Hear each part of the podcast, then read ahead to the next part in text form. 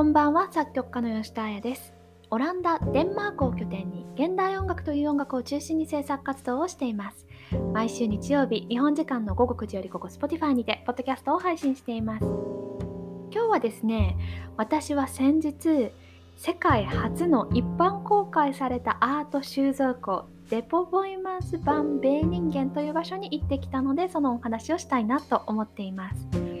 これはですねオランダの南ロッテルダム市にあの新しくオープンしたアート収蔵庫なんですけれどもこういうアート収蔵庫が一般公開されるっていうのは世界初らしくなんか珍しいなと思って伺ってきました。でこのロッテルダム市にはもともとボイマンス・バン・ベーニンゲン美術館というのがあってその美術館のコレクションっていうのはその美術館の地下に収蔵されている状態だったらしいのですがあのおそらくこれは私の想像ですけれども温暖化の影響かなと思うんですが、まあ、水がちょっと上がってきてしまってその収蔵庫が使えなくなったので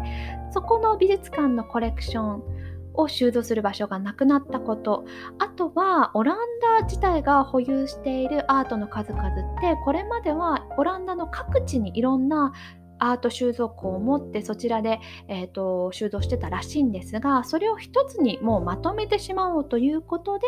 そのボイマンズ版米人間の近くに大きなアート収蔵庫を作ってでいわゆるオランダが保有している全ての、えーと、アート作品たちを集めて保管できる場所を作ったようなんです。でこういうものが一般公開されたっていうのがかなり世界で珍しいらしいのでいや私自身も美術館なの？倉庫なの？何なの？っていうような本当に不思議な気持ちでまず伺ったんですね。でその、まあ、美術館の建物のお話をしたいなと思うんですがまああの本当建物に近づくとあもう絶対これじゃんみたいなもう異様な空気を放った建物がまず目に映りました。であの私は作曲家なので建物の描写とか、えっと、アートの描写に関してはかなりあの乏しいものがあるとは思うんですがなんとなくご想像いただきながらあの聞いていただけると嬉しいです。でですねあのいわゆる建物自体はお椀型というんですかねお椀型の、えーと、建物でしてでそこが全面ガラスあ違う鏡張りなんですね。なのでいわゆるこうまあ自分たちも映りますしそれと同時にロッテルダム市のこう街の風景がざっと360度映るような建物になっています。で、えーと、私今回は、えーと、コロナの状況があったので予約して入場するような形だったんですが、えーと、予約してチケットを見せて中に入館しました。で中に入館するとまず手荷物等を、えー、とロッカーに預けるように言われます。で中に入って一番びっくりしたのはまあいわゆる美術館ではないだろうなっていう何て言うんでしょうね。未来的な実験室のような内装でなんかいわゆるこうよくあるなんか現代美術館的なシンプルな感じとかあとはまあいわゆるクラシックな美術館にあるような重厚感っていうのを全くなくしたいわゆる本当実験室かなって思わせるような内装でそこはかなりなんかまた不思議な気持ちにさせられましたね。で、えーと、ロッカーっていうのもその何て言うんでしょうねなんかいわゆる格子型のなんかこうステンレスかなんかでできたようなすっごい簡易的なロッカーででそこに荷物を預けて中に入場するような感じでした。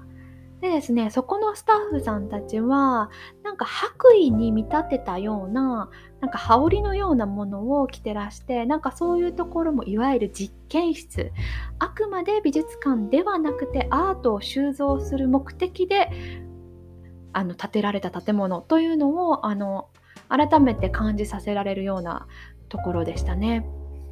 でいざ美術館の中展示の方へ向かいます。ただこれも、えーと、ここはアートの収蔵庫で美術館ではないので、えーと、何々展何々展といったような展示っていうのは全くないんですね。でこのアート収蔵庫には約15万点のアートがアート作品が、えーと、収蔵されていると言われているんですけれどもそのうちのいくつかをこう期間を決めてこう一般の方が普通の美術館のように見られるように展示されているというものがありましたただここですごく面白いなと思ったのはいわゆるキュレーションされてないアート作品たちが並んでいるんですよね。でキュレーションされてないということは一貫性が全くないいわゆるジャンルも時代も違ったアートたちが横並びで平気で並んでいる状態っていうのが本当に異様な光景でした。例えば、えーと、ブッダの、えーと何でしょうね彫刻の作品がある横に普通にキリスト教の、えーと、宗教画がありその横が、えーと、いわゆるモダンの彫刻がある。みたいなこれは何かキュレーションされているのか何か一貫性を持って展示されているのかというのをむしろ考えてしまうほどなんかこうある意味雑タな感じで、まあ、横に並ぶことのないアート作品たちが平気で横並びになっている状態です。でですね、えーと、館内は本当に全てガラス張りなのでいわゆる、えーと、その飾られているアートの裏側その例えば絵画だったらその裏側のサインやどこでここのこの絵画が、えーと、描かれたなどの、えーと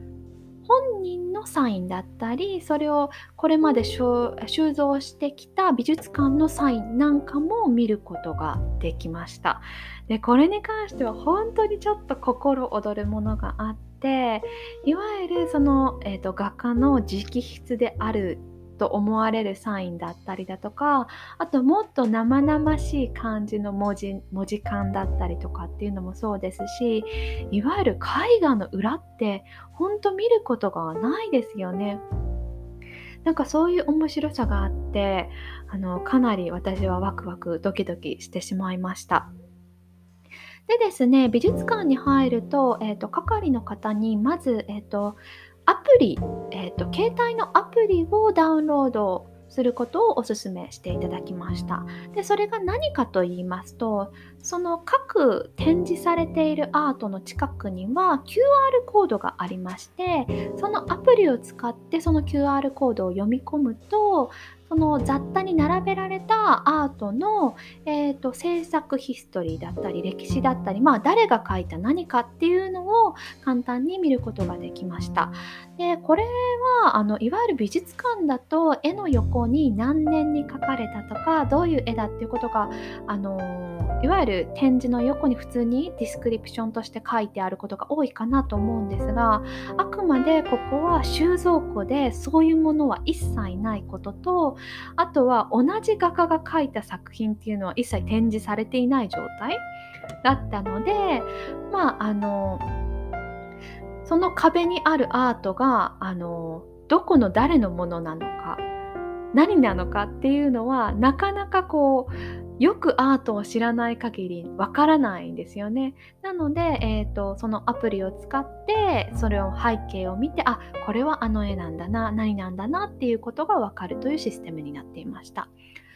でその今展示されているアートというのは先ほど申し上げたように期間によって変更するというふうにも言っておられました。ってい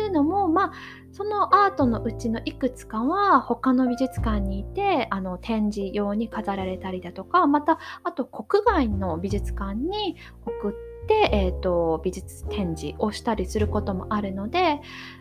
えーとそのこのデポ・ボイマンス・ファン・ベーニンゲンの中の展示というか展示されているアートみたいなのはどんどんどんどん変えていかなきゃいけないというふうにも言ってられました。あとはやっぱりここは収蔵庫なのでアートをどれだけ丁重に扱うかのもうエキスパートたちの集まりの場所でもあるのでそう展示することであのちょっとアート作品自体に何かこう影響を与えてしまったり何かこう弊害があることもあるらしいのでやっぱりそういう展示するものは期間を決めて変えていく必要があるというふうにもおっしゃっていました。でですね建物は6階建てで、えーと、中央にあるこうランダムな階段みたいなのを使ってこう次の階に行くような形になっています。ただ、えーと、両脇かな？かなんかにも、えーとかなり大きなアートも収納できるような大きなエレベーターが2つぐらいあってでそれも完全にガラス張り透明なのでなんかそういうのが動くだけでも本当にフューチャリスティックななんか本当にそういう未来的な空間が作り出されているような建物でした。でですねこの6階には、えーと、オランダの、えーとロッテルダムを中心にのレストランを経営している、えっと、有名なシェフの方が開かれているカフェ、まあ、スラッシュレストランのようなところもありますしあとはあの外に出ることも可能で何て言うんですかねお庭というかっていう感じなんですがまああのちょっとした展望台みたいな感じになっていてそこからは、えーと、360度ロッテルダム市を見ることができるような形になっています。でですね、その6階からどんどん降りてきて、で、各貯蔵庫はいわゆる、えーと、お洋服屋さんのショーウィンドウのような形で、まあ、中には入れないんですけれども、その、えーとショーウィンドウにはいくつかアートが展示されていてでその横には QR コードがあって読み込んでそのアート自体を鏡越しに見るというような感じです。なのでちょっと写真とかを撮ろうとするとやっぱりガラス張りなので反射とかがあってあまりうまく撮れるような感じではないんですけれどもそれでもなんかこう本当にアートが収蔵されている状態とかを見ることもできますしあとはえっ、ー、と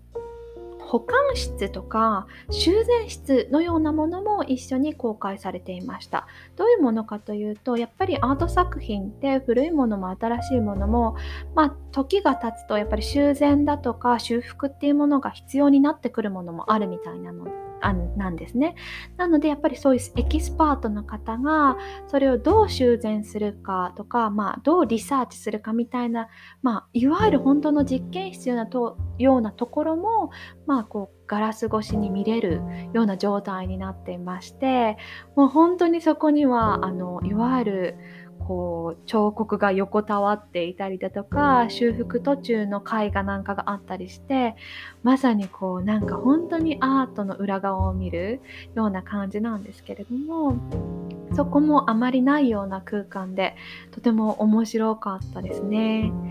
でこう6階建ての中に本当にいろんな、えーと、ここは絵画中心とかここは、まあ、彫刻中心とかここは陶器作品中心みたいな感じでいろんな、えーと、貯蔵庫があってそれのショーウィンドウを見ながら回るというような感じなんですけれどもえっ、ー、とその陶器作品に関してもすごい面白い展示というか展示の仕方があってなんかこう建物の中心部にこうちょっとした渡り廊下じゃないですけれども端から端へこう渡れるとこがあるんですけどそれもいわゆる透明なんですね。なのでいわゆる何て言うんですかね東京タワーの上とかにあるようなちょっとあのーなんか透明な床になってて下が全部見えるみたいなところあるじゃないですか。そういうところみたいな感じであのいわゆる透明のこう渡り廊下みたいなところがあってでその渡り廊下の自分たちが歩く下に陶器が飾られているんですね。なので陶器の上を歩くみたいな渡り廊下があったりだとかでもちろん全て透明なのでその陶器自体階を下がれば360度、えーと、見ることができるので陶器の作品の裏側いわゆる底側を見ることもできるんですね。でそういう底を見るとやっぱりその、えーとアーティストのサインがちょこっとあったりだとかあとはまあこれは色ムラだろうなって思うようなところがあったりだとか本当になんか完璧とは言えないところみたいななんかアートの持つちょっとした人間味みたいな感じを見ることもできたのはすごく面白くって。その裏側とか背面っていうのの面白さは改めて感じましたね。特に私はそういうプロセスを見るのが好きっていうのもあって本当にワクワクしました。であとはですね、まあ、バスキアの作品があったりだとかロダンの作品があったりだとか本当に有名どころいわゆるもう誰でも知っているなみたいなところの作品が平気であることもかなりもうサプライズでしたね。さすがオランダといったような感じで、まあ、教科書に載っているであろう有名作品がゴロゴロといてゴロゴロと本当眠っているというような感じでおそらくまあいろんな美術館で展示があればそこから、えーと、その美術館に送られるんだろうなというのを感じました。でですね、その各貯蔵庫っていうのは基本的には入室はできません。もちろんあのもう何百億というあの値段もつけられないようなアートたちが眠っていることとあとはやっぱりアートを守ることが一番のこの収蔵庫の目的なので湿度だったり温度だったりあとはどれだけ電気を使うかその照度だったりってこともすごく計算されて作られているというふうには何度も何度もこのガイドの方がおっしゃってくださったんですけれどもその各貯蔵庫を一瞬だけガイドセキュリティ付きで見れるというツアーもありました。でどういうものなのかというと1階のインフォメーションセンターで貯蔵庫の中を見たいですというふうに言うとあ何時何分からのでしたらどうぞというふうに、えーと小さな紙を渡されます。でどの貯蔵庫を見れるかっていうのは実は自分では選ぶことができないんですけれども私の場合は何階の何室の貯蔵庫を15分間見る券というのを、えーと、予約できたのでその時間になったらその前に行って、えーと貯蔵庫の見学ツアーに参加しました。でその貯蔵庫っていうのが、えーと、いわゆるいろんな素材を使った、えーと、ペイントではなく彫刻アートの、えーと、貯蔵庫だったんですが、えー、とそのガイドの方1人と私たち見学者は6人プラスセキュリティの方という7人、えー、と8人かで1グループとなってたった15分だけ中に入ることを許されました。でですね、これは本当に厳しくて、えー、っと、先ほどあの入館する際にすでにロッカーにいろんなものを預けてるんですが、それ以上にあの小さなポシェットだったりそういうものも一切持って入れないことを、えーと、とあらかじめ言われたので本当手ぶらの状態で入室しましたで入室した際に、えーと、まずあの靴底の、えーと、ゴミを取るためにシールのような上を歩かされてそこである程度靴底のゴミを取りました。で入室して、えーと、そのガイドの方がここにはどういうものが貯蔵されていてどういう管理下にあるというふうなお話をされました。でどうしてこの15分間だけかというとやっぱりそれは長い時間こう電気照明をつけていてそれにアート作品が当たってしまうとちょっと傷んでしまう可能性があることだったりあとは人がしゃべることによって湿度が上がってしまうとか室温が上がってしまう下がってしまうっていうことをすごく懸念されているため、えーと、たった15分で6人制でガイド付きセキュリティ付きでという条件下でしか行えないというふうには言ってました。でそこには本当にいろんなアートがあっ、えーと、それぞれこれはこういう作品でこうなっててっていうことを説明されてそれもすごく面白かったんですけれどもそれと同時にですねやっぱりここの建物の面白さは何の関係もないアート作品たちが横並びに並んでいる異様さ異常さだと私は本当に思いましたね。で私が入った部屋は先ほど申し上げたより彫刻アートのものだったんですけれどもえっ、とおそらくその貯蔵庫にあるものって同じアートの管理基準で管理できる作品たちっていうのが集められているので本当年代も違いますしと例えばですけれどもポルトガルのタイル作品のようなものの横にギリシャのなんだっけなえっ、ー、と木を使ったアート作品みたいなものがあってもちろんそこには一貫性はないんですけれども一貫性を言うとしたらその2つの作品は同じ水準で管理することができるというところだけなんですよね。でそのなんかこうキュレーションと言っていいのかわからないんですけれどもそのキュレーション自体がこうアートを管理することの基準というかそういうものがキュレーションになっているみたいな新しさっていうのがあってそれが本当に面白かったです。であとはやっぱり物によってはあの厳重な木箱に入ったようなものもあってでそれは本当一つ一つこうナンバーが付けられていて管理者がナンバーと照らし合わすと中に何が入ってるか分かる。というようなシステムになっていると言ってました。あとはナンバーとバーコードかなかなんかがあったので、おそらくそれを何かでスキャンすると、何の何って、まあ、箱を開けなくても分かるような、いわゆる、まあ、あのデクラッタリングというか、こう、ちゃんと管理ができるようなオーガナイズがされていました。であっという間にそんな15分間も終わってしまってで、まあ、終わったと同時にすぐあの出なきゃいけないような状態だったんですけれどもやっぱりその出入りのドアみたいなのももうできるだけすぐさっと出てねさっと入ってねというように本当温度管理湿度管理などがあの徹底されているなというふうには感じましたね。ある意味あんな美術館で緊張感を持ったのは初めてかもしれないなと思うほど特にヨーロッパの美術館ってかなり開けているのでまあ走り回ってる子供がいたりだとかあとまあ寝そべっているような なんか人たちがいたりすることって結構平気であるんですけれどもなんかそういうのをすっかり忘れさせてくれるようなかなりこうストトリクトな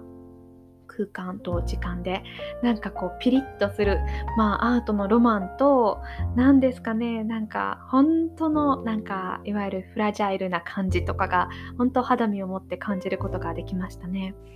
で建物自体も結構かなりあの湿度が低めだなというふうには思いました。でそれをちょっとセキュリティの方にお伺いしたんですがあのかなりドライな状態に保っているというふうにはおっしゃってましたね。でそれがやっぱりアートを守るためであることっていうのはすごくおっしゃってたので、まあ、あくまで人に見せることを目的としてないところが徹底されていてそれはすごくプロフェッショナルな感じがしましたしこれを公開するなんかこうリスクを問わないなんか潔さみたいなところに本当にかっこよさも感じました。そんな感じでですねこの異常な美術館というか、まあ、アート収蔵庫だったんですけれどもえっ、ー、とまあ、あのアート収蔵庫といってもその展示されているショーウィンドウの、えーと、アートたちは、まあ、期間によって変わるのでぜひまた私も行ってみたいなというふうには思いましたね。でなんかこう細かいところを見れば見るほどなんかそのロマンにワクワクしますしあとは何だろうななんかこう行った後の感覚としては美術館に行った感覚というよりかはどちらかというとなんかこう遊園地に行った後のような感覚に私はなりました。なんかこう美術館のように見て学んでその説明を読んで何とかしてっていうよりかはもっと体感に近いのかなというような感じです。でなんかこう美術館で感じるようなプレッシャーみたいなものも意外とないというか、まあ、プレッシャーと言って言ってしまっていいのかは分かんないんですけれどもなんかこう体感を大事にしていい場所みたいな風には思いましたね。そんな感じで日本の方にもぜひオランダに来られる際にはあの行っていただきたいなというようなとても独自的な独特なアート体験ができる場所だと私は思っています。それではまた来週日曜日に